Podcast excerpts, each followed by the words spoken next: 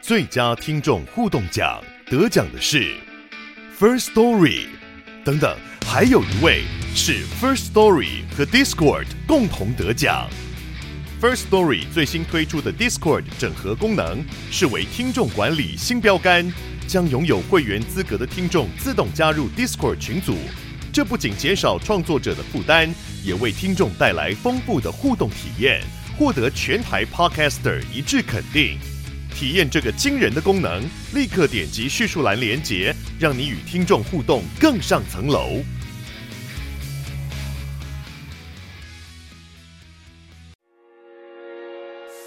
法律归法律，政治归政治，我是桂智。我是洛毅。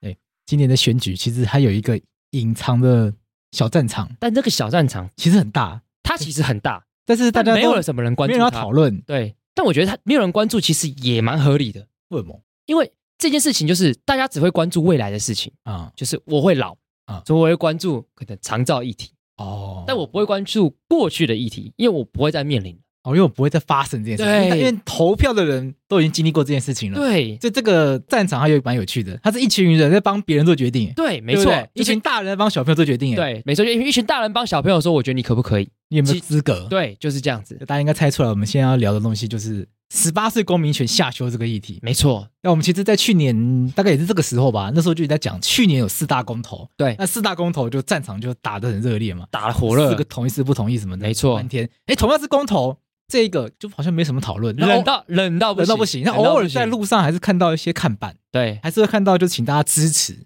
但这个议题看板，而且这个蓝绿黄什么的，各各种颜色政党，其实都是支应持该都的，是支持的，可是看起来那应该要没有什么危机才对啊，这这是不是民调做出来但是这因为这有一个还是有个差别差在哪？门槛不太一样。你看哦，对不对我们先跟大家讲一下，快速复习一下我。快速复习一下，因为修宪公投有个非常重要的门槛，对就是能投票的人要一半出来投票都支持。嗯嗯，好比说这个国家一百个人可以投票，他一定要五十一个人出来投票，并且都支持他才会过。就投票率要过半，投票率要过半，支持率的占的比率一定要投票人的一半以上。所以至少要一半的人出来投票。对，投票的人中要有一半的人同意。不对，哦，不对，一定要一半的人出来投票，对而且这一半的人全部都要支持。哦，这么高哦。对，哦，这两个是交集的。，对，要一半的人出来投票，而且对这一半的人全部都要支持才行。对对对对啊一对，半的人出来投票，但有一些些人不支持，就掰了。就很掰了。而且你要想哦，我们的投票率一般都抓七成哦，哦所以一百个人五十一票才能过哦。可是，一般会投票的人就只有七十个人会出来投票哦。哦七十个里面五十一票，这难不难？哦，所以他其实出来投票的人不是过半数而已，对，几乎在按照实际的选举经验，几乎要能愿意出来投票的人，要有三分之一的人同意这个议题。对，没错，哎，我没有想到我们今天要聊这个议题这么困难的，哎就是十对八岁公民权下修。没错，对，所以就是关于这个少年议题，对我们两个已经不是少年了，对我们也没什么特别关注少年议题嘛。不是 S H 那首歌吗？ 不是说，你 看，你讲这句话就证明说什么？你是个中年，真的耶，你就是个中有够年。老派才讲这种话。对，所以我觉得我们可能还是要请一些专业的人我们来跟大家讲一些少年的议题。但我们今天请到我们今天邀请到台湾少年权益与福利促进联盟的副秘书长林余胜，哎他绰号叫大明，大明我们在节目上叫大大明明。我们要请到大明来跟我们请聊这个话题。嗨大明，嗨，你好，我是大明。哎，我们在开场之前稍微小聊一下，对其实大明他还有其他工作，所以其实跟法白之间也有一些合作的合作经验过。关系，对那这次是用台少盟，我们简称台少盟，对，副秘书长的身份来到我们节目上，因为我们要来聊十八岁公民权这个议题。那我想在进入这个话题之前，我们要先介绍一下什么是台上盟？对啊，大家也会好奇这个组织在干嘛的？对啊，那大家好，我们是台少盟啊。我们其实这个简称啊，就叫台少盟。大家很好奇说，诶，台湾少年联盟吗？那其实我们全称是台湾少年权益与福利促进联盟。我们是一个由四十六个做第一线服务的社会工作团体所组成的联盟体。我们主要关注就是青少年议题，只要跟青少年有关的。那广泛来讲，就是十二岁到二十四岁，我们通称为青少年族群。那因此我们在透过各式各样的方式，我们想要去关注这个族群的年轻人会遇到什么样的状况。那如大家所知，社会福利团体我们很关注弱势群体的需求，那我们就是以这个弱势群体的需求去延展出来，我们去关心说，在这个族群呢，我们今天不管是弱势境遇，或者说我们在一般的成长的青少年里面，到底需要什么？所以，我们透过各式各样的方式去关注这个族群的青少年们。也就是说弱势的青少年吗？拓拓展到一般的青少年。或者让一般青少年嗯因为我们社福观点会认为说，所谓弱势，它其实是一个暂时性的身份，它并不是你自愿的，所以任何的一般青少年都有可能会掉到那个境地去。因此，我们要关注的是全部的青少年。嗯，是要避免他们成为弱势吗？还是要协助已经是弱势的回到一般的？我我不我不知道怎么讲会比较适当。 或或者说，我们的看法是，全部就是这个，它是一个基本人权，应该被照顾的基本人权，所以全部人都应该获得协助。那因为弱势是一个状态，你可能会高高低低、高低起伏。我们期待就是每个人在需要被帮忙的时候都可以得到协助哦。所以，我们当我们谈讲弱势，并不是只说这个特定的人，而是它是一个状态，我们每个人都有可能需要帮忙。那他们台少网会提供哪一些的帮忙？我们一般比较常谈的是，我们我们把青少年的需求分成六大圈，好，可是因为这个分它其实很学理上会很复杂。简而言之，我们在谈的就是，诶，例如说我们最基本的教育，同学都在教育现场里面嘛，我们国家的教育资源大部分的预算都放在学校里面。好，那社服单位立场就是政府没做，我们就会捡起来做。所以当资源在教育系统里面的时候，教育系统外面的青少年就是我们认知的弱势，他就是我们想要去协助去处理的。一般讲的非青少年，一般讲的低学习成就、低学习意愿的人，还有就是我们关注的重点。哦，所以我们会去分说教育系统内、教育系统外，或是我们用年龄来区分。哦，包括这一次我们在谈的十八岁投票权，十八岁以上、十八岁以下，我们各式各样的族群，他到底需要什么事情？那就以今年来说，就是大家有关注柬埔寨这个议题嘛？有对嗯我们最早是有会员团体跟我们求助说，哎、他们有青少年就是家长同意的情况下，说要去柬埔寨打工，你说十二到二十四岁这么年轻，就是未满十八岁，他说说在家长同意的情况下，他要去柬埔寨打工，说哦，听起来很棒的工作职缺，很棒的机会啊，然后很棒的说明，还有外文的那个录取函啊什么的。那社工就很焦虑，说这个听起来就有问题的东西，你家长居然同意，对，那怎么办？那我们来协助他们认清这个事实嘛？认清是一个，我们很多种方式嘛，协助青少年认清是一种，说服家长是一种，透过警政系统去把它挡下来又是另外一种。对，反正我们要的结果就是不要有青少年受害，所以支持说服是一一回事，双管齐下，我们同时去跟跟警政部门、跟外交部去谈。当然，我们收到的时候，通常已经表示这问题已经很严重了。已经去了吗？才已经有人去了，嗯所以才会到后来真的新闻风波闹得非常大，大，对。很多人在帮助，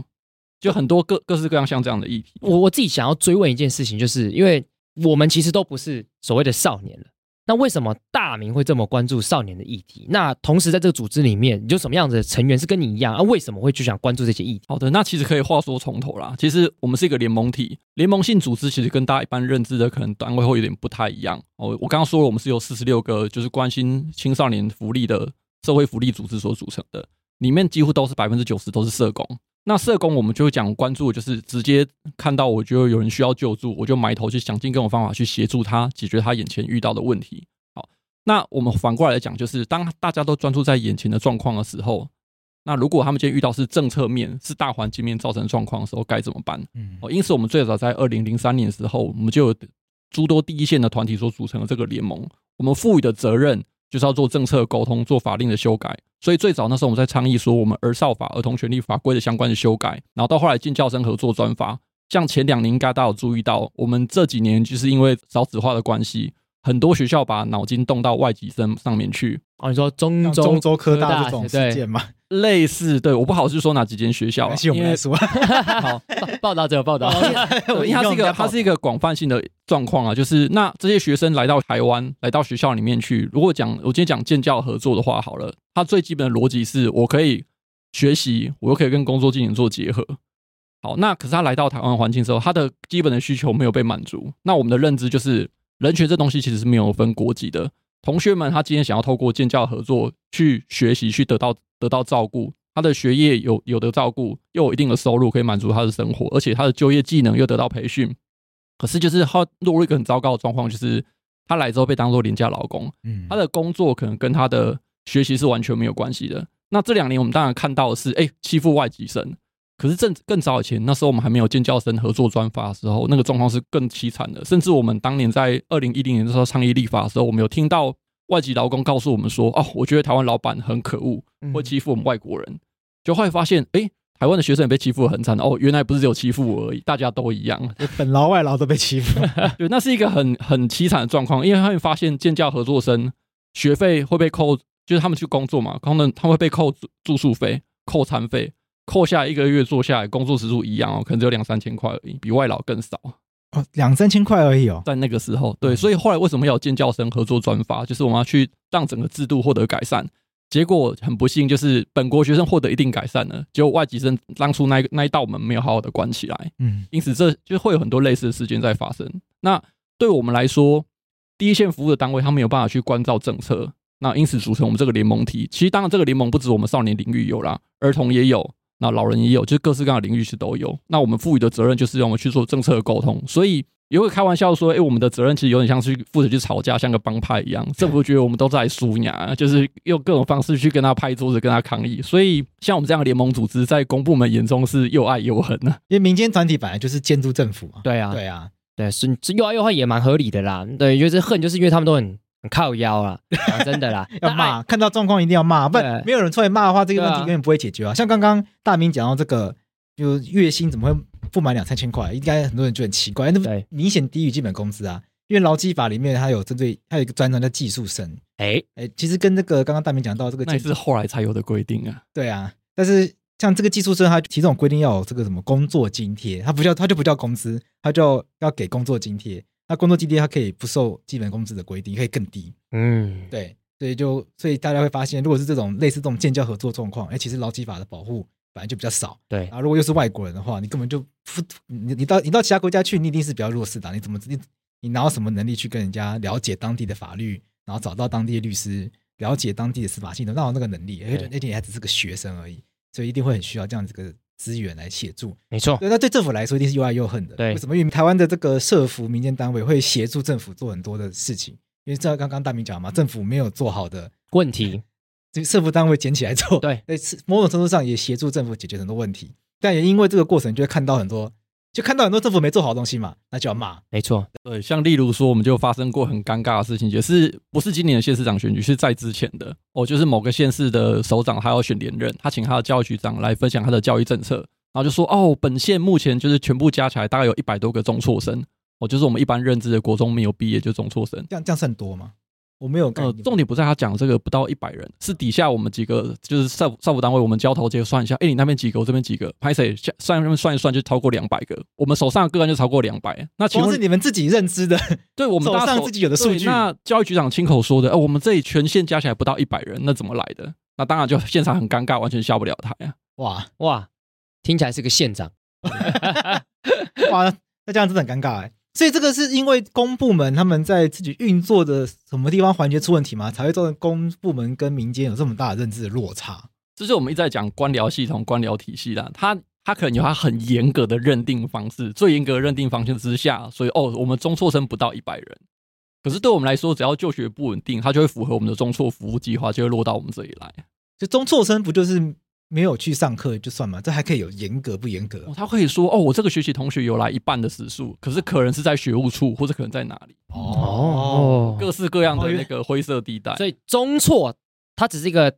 概念，对，但它怎么把它细致的归类，其实是其实是蛮复杂的，对这学期有来一半就不算中辍，是吗？一般就不算中错吗？他可以这样玩、啊呃，它有它精细的那个算法啦，哦那就这就是是有有请假或者旷课或者什么，哦， OK，所以简单说政府它可以透过一些定义文字游戏来美化它的数据，啊，对，对，因为其实相关的法则是很重的，只是第一线的教育现场，其实他们有些困境，他们就会想办法去处理它，包括现在少子化，大家抢学生嘛对，我名义上看起来我有多一个学生，就是老师师生比，就是可能老师拥有就是关键差那一席，嗯，那我想要从就是台少某网站上面也有提，刚好提到这个少年六大权，那其中有一个跟今天主题看起来比较有关系，就是社会参与权。对，那像这次的宪法的修正案，要把参政权相关的这个公民权利下降到十八岁就应该获得享有，那应该跟社会参与权会很有关系。但是第一个问题就来了，很多人会觉得说，小朋友才十八岁不懂事，你给他这些权利要干会嘛很要干嘛？很危险吧？对啊，对啊，就小小孩开大车那种感觉。但所以为什么我们会需要让小朋友，或者是我们我们适合教育小朋友吗？就我们为什么要让他们有这样子一个社会参与的这个机会？或者说我们从两公约以来，哦，其实我们一直都很关注说人权这件事情是没有分年龄、没有分种族、没有分你的你的年纪，它是不应该有区分的。好，所以我们一直都认知说，呃，会被政策政策影响到的人都应该有权利可以参与这个政策的决定。所以我们可以从两个方面来谈这件事情。第一个是，如果我想要从政策决策的品质来说，它如果能够纳入全部的意见，它的品质应该会是更好的，决策品质会更好的。第二个是在于说，如果我可以尽可能纳入所有人的意见的话，我的决策正当性会更高，因为我我们有参与到这个决策里面。所以我们回到说，为什么今天我们讲学生只能好好的念书，我一定要满十八岁、满二十岁出社会之后才可以关心社会？就它是一个正确的事情嘛？甚至我们以前我们有推一个计划叫“登大人计划”，我们谈的是今天一个人他不会因为在十八岁成年、二十岁成年之后，瞬间就从零分变一百分。我要学习关心社会，我要学习我什么样的劳动法规权利，我要学习怎么报税，甚至我们讲交男朋友、交女朋友，找到你正确的人生另外一半。那这个东西不会从零分变一百分，那中间从零分变一百分的过程要在什么时候发生呢？我们过往就常被嘲笑说，我们都讲说啊，你就大学毕业之后，或者你上大学之后，你就慢慢就学会了，啊，对，这就有时候嗯好好念书就好了。听到什么，反正上大学再说。对，上大学再说。对可是，一切的一切都绑在上大学，会发生很多很多的事情。从很很很小的东西来讲，现在谈说我们不能应该强迫学生穿制服这件事情，它造成了我们有一个控诉讲了，造成我们台湾人很不会穿搭，很不会穿着。哦，这个我非常同意。太洛伊我们这洛伊节也目非，常同意。对我们这节节目有聊过，对，就是有很有很多东西，如果我们去不当的限制这样的行为的话，那是我们整个人格发展是会出现缺憾的。因此，我们今天谈社会参与，我在谈很大一块是说，我们要鼓励儿少从小就有很好的成长机会，很好的尝试的机会。社会参与是他们终大家终究会变社会的一份子，那为什么不能从小就可以有很多的机会，逐步去取得这个权利，去学习，去练习？而且在校园里面跌倒，绝对比出社会跌倒更好。那基于一个支持的立场，我们会期待社会参与，他谈的包括说，我今天学校的营养午餐都是学生在吃的，那为什么投票那个三十委员会没有学生代表在里面？百分之九十九是学生在吃，可是是由那百分之一甚至他不吃营养午餐的老师在做决定，哦这，样合理吗？嗯因为他们就因为老师会觉得说，如果让小朋友去投票的话，就会投什么炸鸡、可乐、薯条这一类的不营养的东西。小时候听到都会是啊，大人帮你们决定什么东西，因为营养午餐嘛，大人来帮你们看哪些比较营养，就觉得小朋友选的话都会选一些垃圾食物。有可能，可是有个很有趣的经验哦，是我们过去跟老师跟学生谈，我会发现说，不一起吃营养午餐的老师，他对营养就会很要求；会一起吃营养午餐的老师就会就觉得口感也很 重要，当自己要吃的时候，哎，那双标，把来给西北 料。但但我蛮好奇一件事情是说，因为我们刚刚主要是在问说，哎，为什么要下修十八岁这件事情？但你谈的这部分完全百分之百赞同，但那些东西它比较像是校园内的一个民主的参与的机制、嗯对啊但我，学校里面现在也有什么学生会选举，等等之类的，嗯也比过去好一自点治。团体。这这我我我比较想挑战一件事情是，嗯这不冲突啊，校园内的民主我们照做嘛，嗯对不对？好比说营养午餐决定应该要让这个同学参与，学校一些政策应该让同学参与，但这些东西都练习。那我我如果是我比较保守的见解，说那这些都练习啊，练习到他二十岁的时候刚刚好啊，那为什么一定要下修到十八岁？可是十八这个数字怎么来？对对好，我们可以从两个层面来谈，一个是我们目前其他法规，就是我们很多法规是选了十八岁当做一个基准，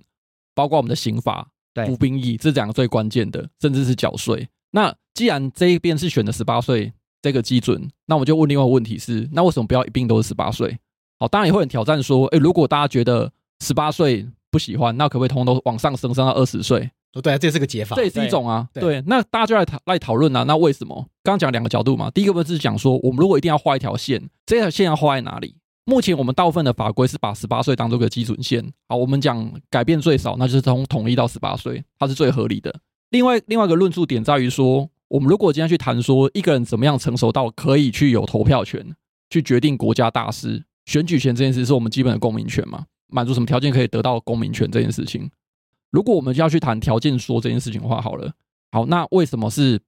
满二十岁可以投票？那今天超过六十岁、七十岁之前，为什么可以继续投票？嗯，就是我们到它到底差在哪里？十九岁跟二十岁到底差在哪就边？这也是我自己的困惑，就是因为民法它没有这个行行为能力规定嘛，对是嗯说二十岁之后有行为能力。嗯对嗯，就像刚大明刚刚讲的，不可能一二十岁时间点一到，噔噔，然后就变超强。对所以我是觉得这个法律规定方也式包括结婚之后视为有行为能力啊，对对，对如果本来规定是如果还没有成年的人结就就婚结，婚的话，就会先行取得行为能力。对那立法理由是因为结婚之后就要当爸爸妈妈，所以你就比不较可，能爸爸妈妈没有行为能力还还去生小孩养小孩吧？但但实际上就是啊，实际上是可能很多大人根本像个没无行为能力一样，他对啊也是养一堆小孩啊。对，所以就对我来说，一直觉得这个年龄的这规定好像是只是一个很折中的，好像是的，好像只是个很折中的东西，好像想不到其他更好的做法，那就是设定一个二十，设定一个十八，抓个大概，这个大概。对，只是不知道为什么当时会设定在二十，然后现在那现在想要下修到十八，是是是是国际趋势嘛？它是一个国际趋势，也在于说，刚刚讲我们其他，既然我们其他法规都是选十八，而且目前国际上绝大多数的民主国家都是以十八岁为一个基准线，包括我们邻近的韩国、日本，都最近这两三年透过修法把它修到十八岁了。那我们台湾作为一个民主国家，甚至我们在嘲笑的对岸的中华人民共和国，他们假的投票权都是十八岁，哦，假的都十八岁，啊，那我们真的呢？我们真的可以投的，难道要维持在二十吗？好，所以讲的是一个，我们就讲那条线到底要画在哪里。从法律规范来讲，如果大家都是十八岁，我有个什么很强的理由去讲说我要跟大家不一样？那我想拉回来问一个问题，因为刚刚大明有讲到，你刚刚讲到一个数字，我把它特别记下来，就是青少年定义，你刚刚说是十二岁到二十四岁，为什么是到二十四岁这么上面？哦就跟大家一般认知的青少年，或 或者四岁大家通常不会觉得是青少年，我们对我们对我们举个例子，青少棒啊通常讲的都是国中。啊，对对对，对，因为国小是少棒，国中青少棒，高中是青棒，再来成棒。对这结果到了一个成棒年龄还叫做青少年。对，蛮那好个是奇大四，大四通常二十一、二十二岁，哎还原来还算青少年，所以到底青少年这个定义是指跟大家想象是不一样这的个可能可以回到就是各个不同机关或是组织他们对青少年的定义。哦，最基本定义从儿童开始嘛。大家讲到儿童会觉得是几岁到几岁？直觉的话，儿童哦，儿童，几岁以下算儿童？印象中十二岁以下吧对，，十二岁，十二岁以下嘛。嘛？嗯，十二岁以下的确是大多数人觉得十二岁以下算儿童，可是以联合国定义是讲十八岁以下算儿童，哦，儿童权利公约的儿童，对，他是十，八岁以下。好，那我们一般我们在服务上会区分，的确我们把十二岁以下视为儿童，十二到十八是我们定义上的少年，我们在服务的少年。好，那谈青少年呢，要往再往上往上扩一点，要扩到哪里？哦，原来是这样子。前提是少年是十八岁以下，所以青少年就只能往上往上加了。对，这其实这也也包括，其实我们在做服务论述的时候，我们会在意一件事情，就是他满十八我就不理他了嘛。嗯，哦，好像也不是这样，而且在我们的一直过来的服务当中，其实我会发现一件事情，当然是从社工服务的概念上来说啦。今天我们讲智力少年，讲各种政府福利方案，我会发现一件事：满十八之后，很多的福利就不见了，哦因为时他间就一不到管没你了。了。举举例来说，有像是什有什么福利？哦举例来说，像我们政府在关注智力方案，或者说在讲我们十二年国教，其实有相关的资源去给他可能每个月的生活金，或者说你的租金补贴各种的，它的很多规范线就花在十八岁这一条。你成年了，成年之后这些东西就不见，甚至包括你的社工可以开案协助你，你成年都没有了，因为他是青年青少年社工，是我们少年服务的一环。所以我们会发现，在第一线服务会观察到一件事情，就是说他是因为落入弱势境遇，所以我们协助他。结果我们在他成年那一刹那，把全部资源都抽走，那他是不是变得比本来更惨，他可能已经有一定的依赖了，他应该要有一定的方法去让他逐步的减缓依赖组，要一个逐步站起来，要一个缓冲啊。所以其实后来我们有个自立方案，就是去谈这件事情，我们资源不可以立刻抽掉。那当然，规范跟做法还是有差异，因为公部门资源丢在哪里，当然东西就会在哪里。啊，所以我们在谈青少年服务的时候，我们会说，我们希望那个服务延长不要直接断在十八岁，我们应该是协助大家逐步拓展起来。而且在我目前的教育体制里面，的确绝大多数的资源都是留在教育系统里面，满十八之后很少，就离开校园之后就没有的意思吗？几乎就没有了。因为大家，可是因为听众可能会觉得很困惑，那因为现在又希望这个公民权下修，嗯就是让他们在十八岁就可以有完整的像成成人权利。可是现在又觉得说，他们十八岁以后，哎，我们还是要继续把他们当，现在像把他当小朋友一样照顾，哎，这个不会让人家觉得是很抱矛歉，盾的。可能是我刚刚的讲讲法没有讲清楚。我刚刚谈的很多是我们在讲弱势境遇的照护，哦，是指说我们人总是会高高低低起伏。如果你掉到某条线以下，我们会希望有资源协助你起来。那谈的是，如果是一般青年的话，哦，一般少年的话，他得得到的资源当然是一定的。那我们回到权利义务关系，刚刚讲十八岁服兵役嘛，我哦讲到刑法完全成年，所以以权利义务来说，我要纳税，我要负这些责任，我应该要得到一定的权利。所以我今天去讲说，我我负担了这个义务了，我得到选举权，得到被选举权是很合理的论述。会回到这里，嗯，我刚刚问题是因为故意设计的，嗯，有故意就是在这个节目上做一些那个猜测听众的想法。如果往下问的话，大家还是会想说，那我们需要有一些配套措施嘛？因为我们现在要往往下修的话，因为表示说未来十八岁、十九岁这两这两个年龄层的这个青少年，他们就会取得了跟大人一样的完整的参政权。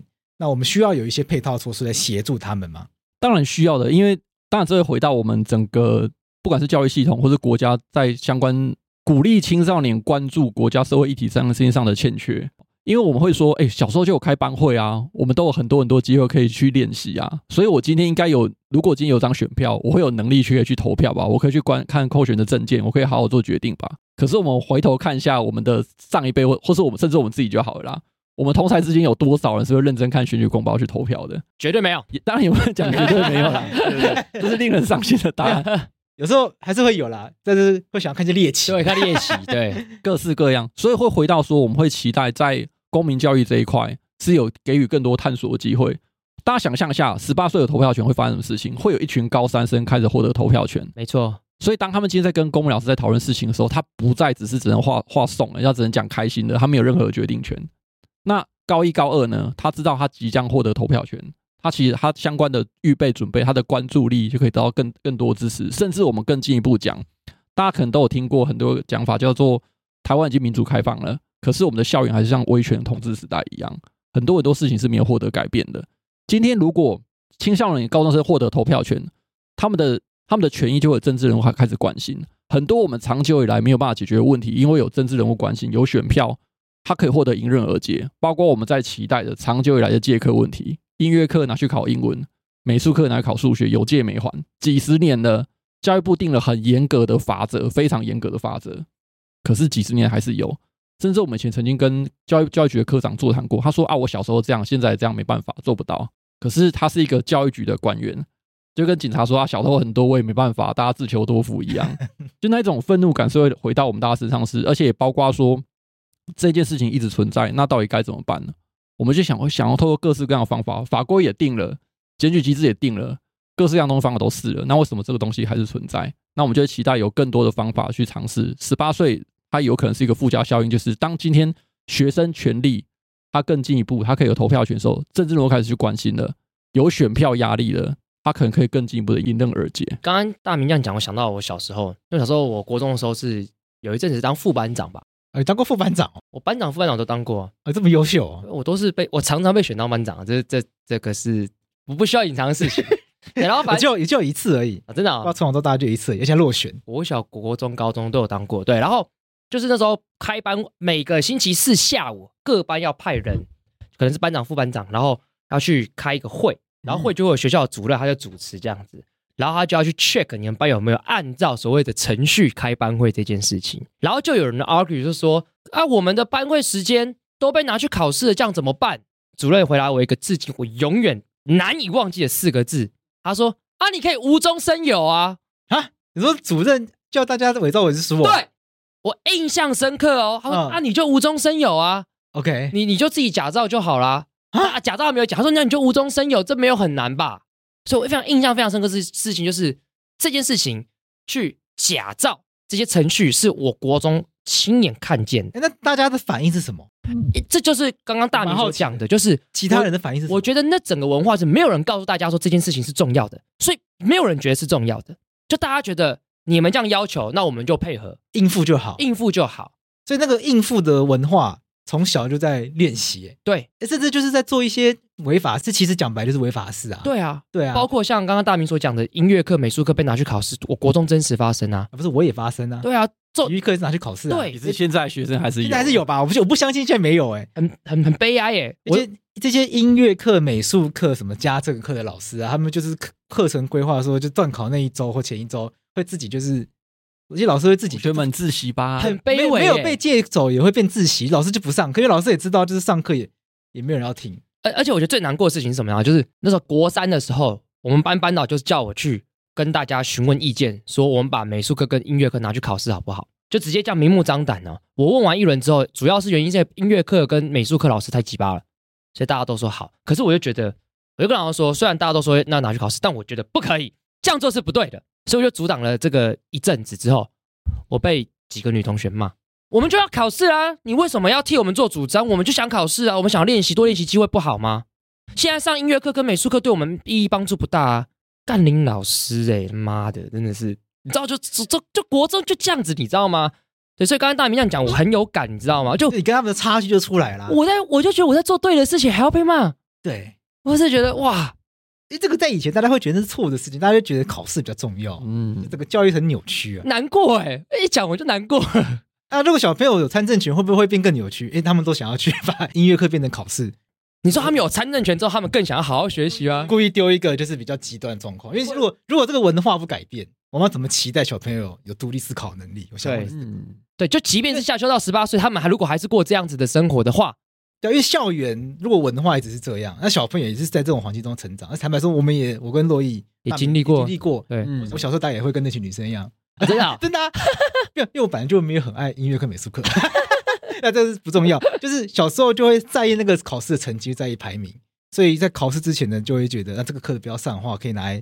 准备考试的话比较好。哎，效率了。对对，如果是小时候我会这样想，那现在当然不会这样想。就像小朋友在这样子的环境中，他们可能思考的也没有很成熟化，让他们做决定的话，因为回到一开始的问题，不会很危险嘛？我觉得贵志抛出来这个这个挑战还蛮有趣的。我们回过来谈，就是如果说今天同学说啊，我不想要上音乐课，不要上美术课，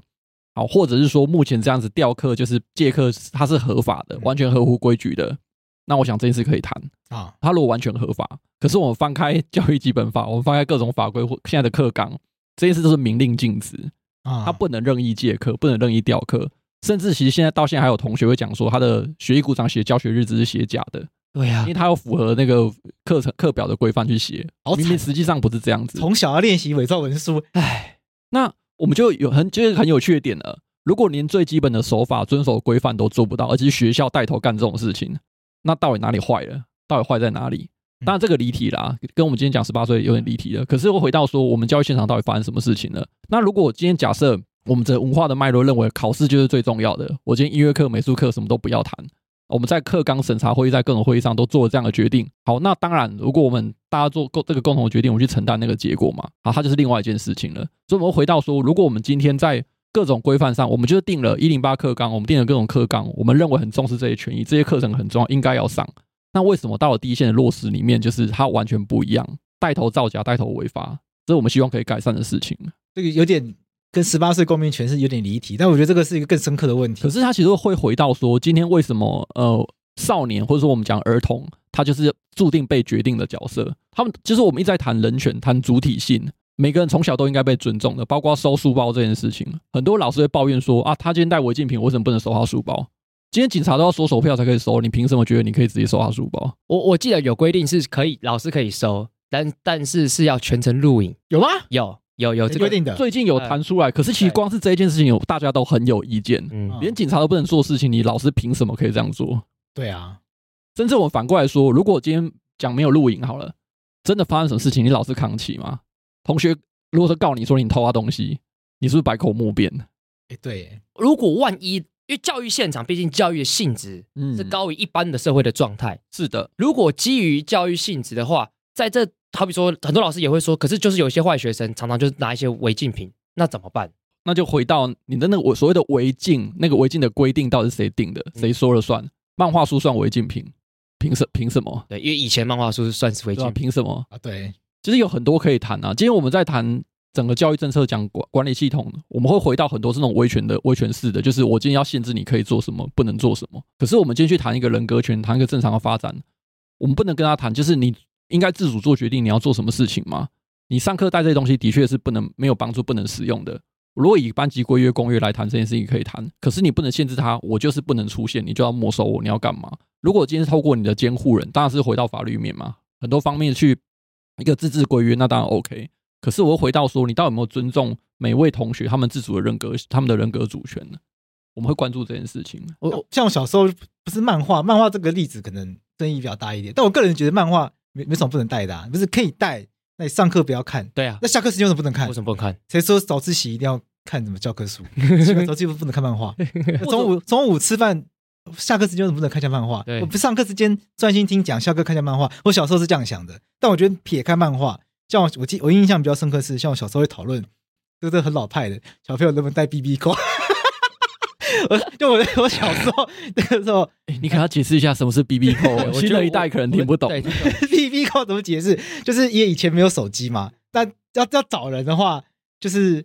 我临时要打通电话，我就要去公共电话。那譬如说我要找洛伊好了，那我我其实我也不会用，因为我没有用过，我就看我大人，就看我爸妈用过。反正就是，譬如说我要找洛伊的话，我就可能打电话到他 B B 扣，然后 B B 扣就会上面会显示一组号码，洛伊就知道他去找一个公共电话，打按给这他个号号码，打这个号码回来。然后那个时候还有一些什么传情的，什么我什么一三一四五二零，就是这一类 B B 扣时代的，就传一些什么爱情的暗语啊给人家，或者他喜欢自己好老派的东西。太对老了对，小朋友能不能带 B B 扣？然后到长大一点变成哎学生带就手机，国中就变成讨论，哎，应不应该开放手机？我还记得我国中的时候，原则上不可以带手机，哎，要带手机的话，要家长要同意写什么申请书，让老师同意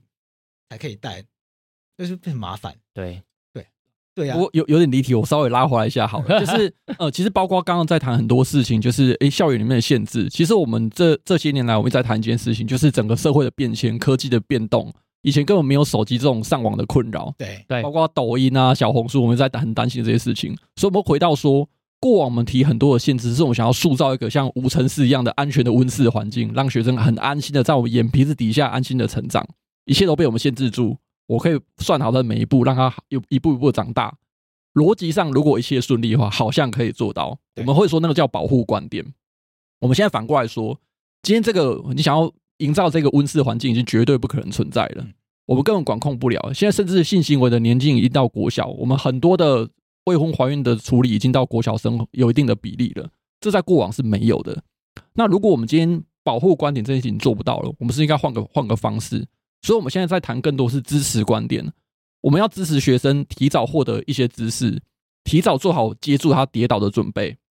不要再是想说要去筑起一些什么一些篱笆高，墙筑筑起一些高墙，想要把一些威胁挡在外面，好像我要创造一个看起来很美好的环境，可是偏偏又有一堆作假的事情发生。真的因，此，我会说，站在支持的观点，能够赋予的权利，能够做的体验，也要尽可能让学生、让青少年能够提早得到，包括儿童在内，提早让他们得到。所以，为什么呃过往这么些年来一直在谈教育正常化，在谈说从小要开班会，要有公民教育，要有各式各样的学习，就是期待大家慢慢的去成长，得到支持的情况慢慢的成长，而不是回到像我们以前一样，好像要营造一个无尘室的环境一样。因为我们现在连育儿，我都会去讲说啊，我从小可能要让小朋友不要太过在无菌环境，要让他有些抵抗力。对，我们都已经有这样转观念转化了，所以其实现在在我们不管对儿少或者是各种观点上，我们都会变成说，我们过往的保护观点要回到支持观点，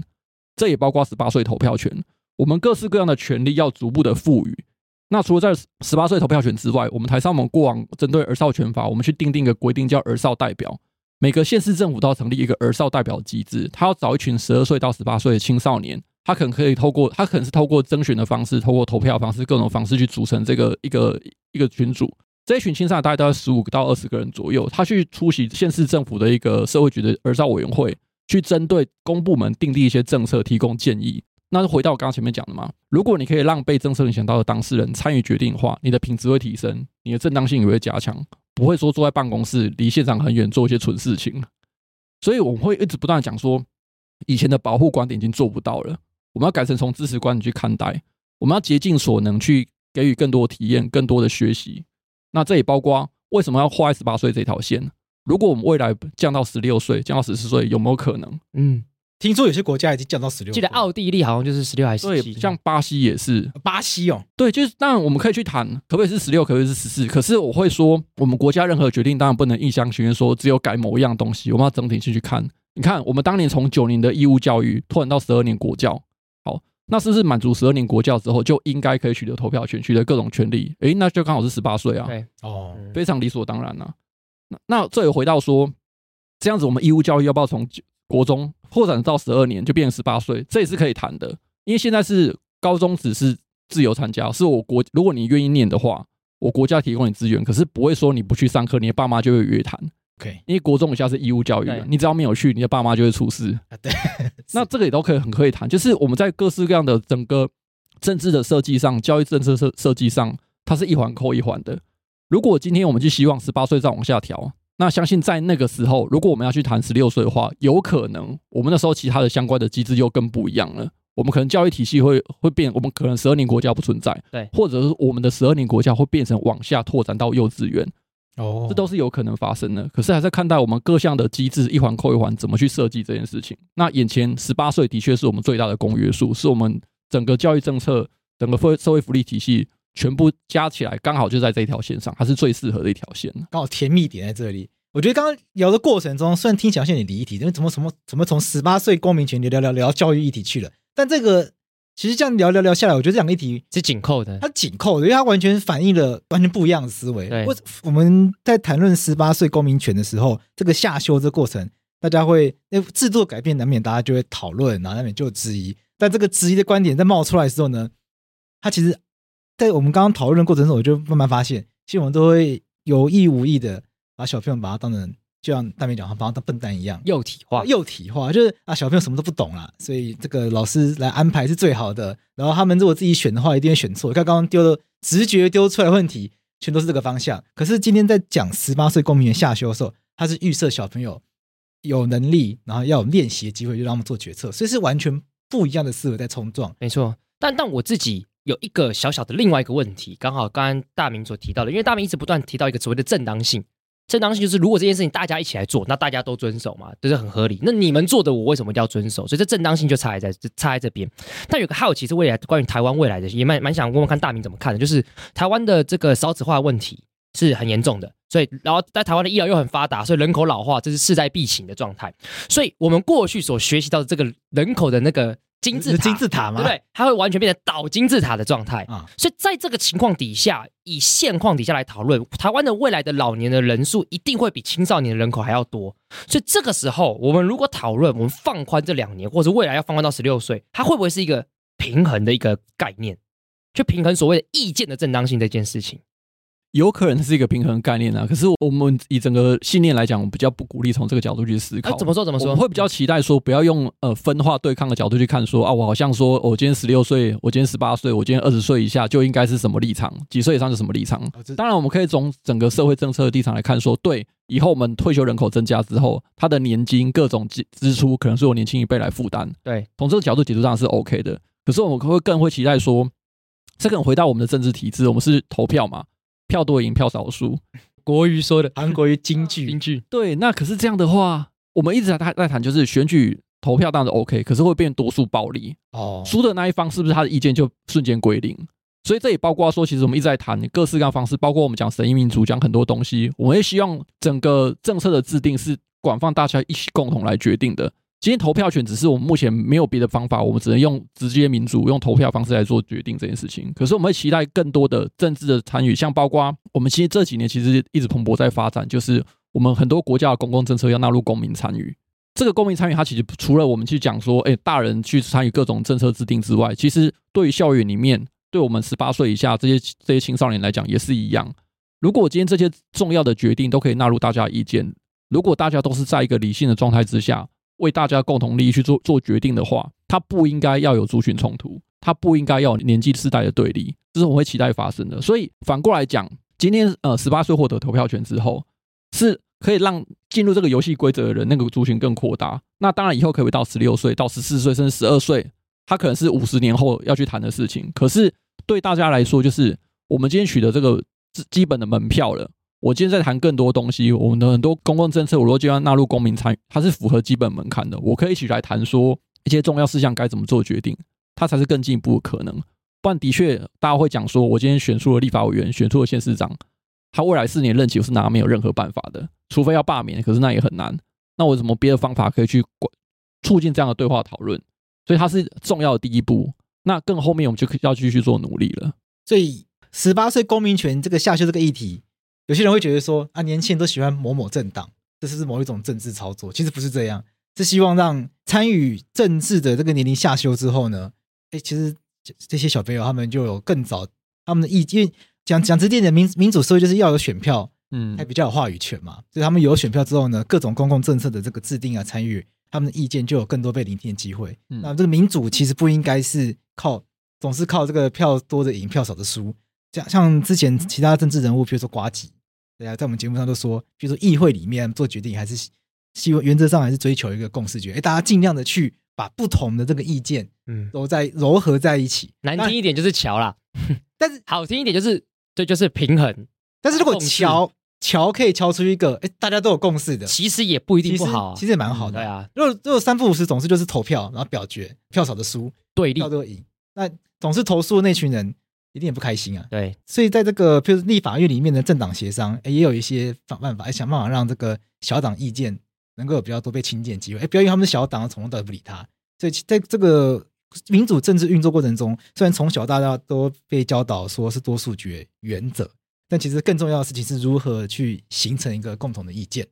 那当然，投票只是一个没有办法这种办法，因为人总是要做决定，这个社会不可能一直在那边形成意见哦然后都不做决定，所以也许到最后一刻必须要做决策的时候呢，可能还是要靠投票。但是至少有这个票的话，哎，你的意见才有机会被听啊了，不然但但但你没有票，跟人家不理你啊。对，没错。而且我自己会觉得，就是如果未来十八岁真能投票的时候，就表示说政治人物他必须考量到一件事情，就是二十岁以下人可以可以投票，所以他的票会影响到你是否会当选的一个非常重要关键的因素。那他在提出政策论述上，他就必须要把青年世代的一些问题要考量在呃考量到他的政策里面。对，这或许就是一个第一步，然后也或许是从这个地方的时候，在校园内的一些民主的事情，或许也可以开始重新去做一些整合。这个是我自己理想的想象。像刚刚讲的，比较像是可能国中生、高中生的感觉。但比如说二十岁下去到十八岁之后，比如说像高教、大学这边，大学现在刚好被切一半，哎，大三、大四可以投票，大一、大二没有投票。对，哎，在下修之后呢，哎，大一到大四都可以投都可票以投，票刚刚好那啦会。不会高教议题获得更多的关注？嗯，更多的直接的利害关系人，就大学生，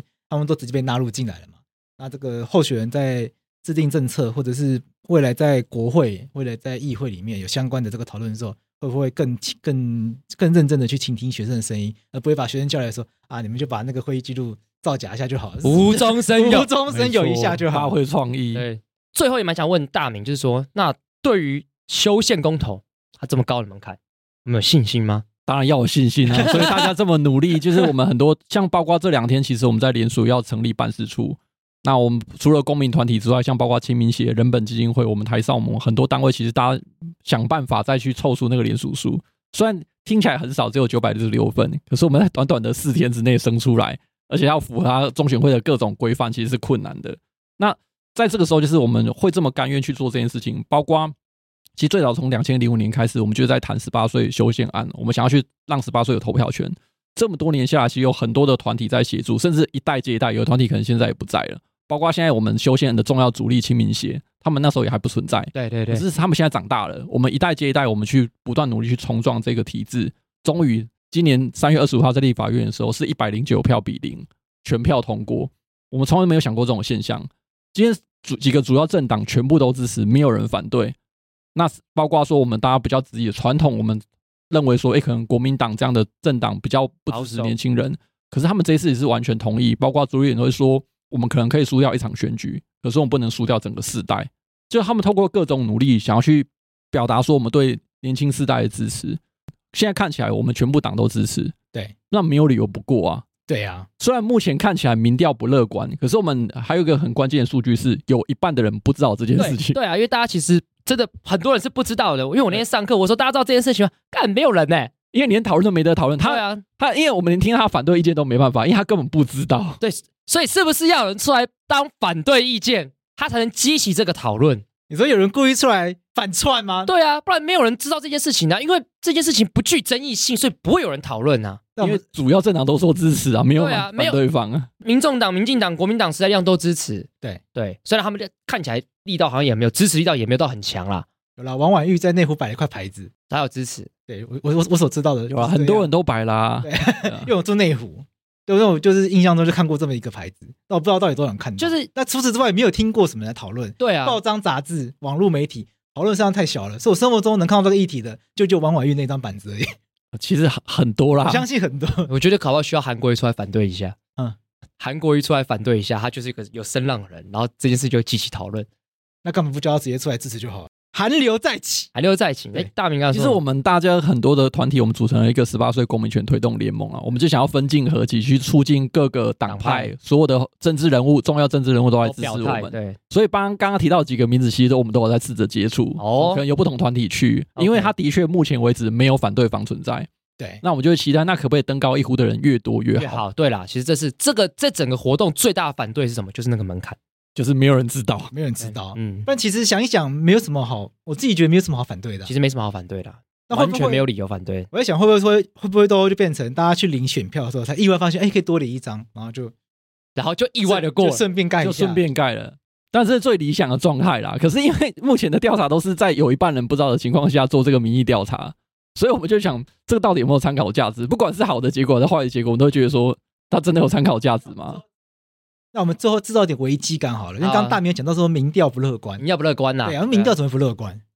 就是目前像最近刚出来的那个，还有民意基金会出来的的那个支持比率大概是五比五，就一比一。 OK，那在之前撞过台湾，就是跟其他团体就做的一个一个民调，看起来比较乐观一点，可是大概才六比四、七比三而已。哦，那我们也知道，我们如果以整个选举人口来讲，这一次是要九百六十五万票，非常的高，对那九百五六十五万票，九百六十五万票，全部都盖同意全部选举人口的一半要出来投票，而且都要盖同意，他才会过。九百六十五万的支持，他才会过。所以说刚刚这样子五比五来看的话，这九百六十五万人都出来了，其中也只有接近五百万的人会同意而已。所以，如果今天以百分之六十五投票率来讲，要八成人是盖同意票才会过。嗯，这非常困难。想想一件事情，台湾历史上最高得票数就是蔡英文的八百一十七万，嗯，然后公投门槛我记得是七百九十几万，再来就是马英九的这个七百多万，所以九六五是有史以来，有史以来最高的一个票数，能不能去改变我们的宪法？其实这这是一个非常的重要的一战，因为宪法学理上叫刚性宪法， 对嗯，刚到不行，刚是跟钢铁一样刚，真的跟钢但是对啊修宪法它定太高了，对因为大家会觉得哎过半数同意好像很合理。其实想想这样算下来，我们节目一开始就讲，他那叫双二一门槛我，觉得双位门槛，你算一下，其实你的你嗯实质的支持率要将近八成，你才有办法通过。这不是一半同意，整个整个选民的意向上面，普遍就要有八成以上支持。那到时候实际去 run 投票的时候，run 出来才有机会把它 run 过去。这其实蛮不容易的，所以想到一个解法了。那这样听起来叫蔡英文、韩国瑜、马英九同台。哦。你把柯文哲放在哪？哎，好，你那把么黄国昌不放在瞒哪各位，我目前的主要文宣，我们就把四个党的党主席都印在文宣上面，就是朱立伦、蔡英文，然后柯文哲跟陈椒华，陈耀华，对，就四个人在文宣上面都是想共同支持这一题，哦对，就四党都共同支持，大家从来没有看过这种画面吧？对，对，这真的是真超越蓝绿真，超越蓝绿。可是当看当议题真的超越蓝绿的时候，没有人没在有乎没。有人在 乎哎、平常都说，你看这社会上只有蓝绿，我们要，我们不要，我们不要蓝绿。现在没有蓝绿了，现在没有蓝绿啦，你不是你你又不关啊那心，甚至你不知道这件事对啊情，是所以在没有蓝绿的时候，你不知道，不觉得台湾社会大是家在是在靠腰哦。大家大家 加油，我们真的终这于样有一个跨党派的共识了。没错好了，我们就是至少今天听到这一集的观众，对，要知道这件事情是很重要的。那我们之后也许有机会，我们会再继续针对这一题来做更多的讨论。那我们今天先感谢台少盟的哎大明大明嗯来跟我们分享为什么十八岁公民权下修这个议题是重要的。那我觉得听完之后，我觉得大家需，我觉得大家可以利用这次修宪公投的机会，像我们跟洛毅刚刚在访谈过程中，我们就会不断想起自己国中、高中，对尤其尤其洛毅高中是一个作乱分子， 对我们节目都知道。我是国小、国中、高中都是哎我，想一直以来都是对，嘛，都是啊其实我也是，只是我嗯没有你那么 坏而已。不，它是守法的，音乐课不能乱记，它是对的。哎对但但这这就有趣的地方，这样其实是作哦那乱你，更守法，因为像我还我还去支持呢，我还支持音乐课不要上哎。这这是最怪的，就是对，这之后再跟大家讨论。对，嗯所以今天这样，希望通过这集，大家可以去连接一下自己小时候的这个求学经验，然后对可以去反发思现一一下下自己在看待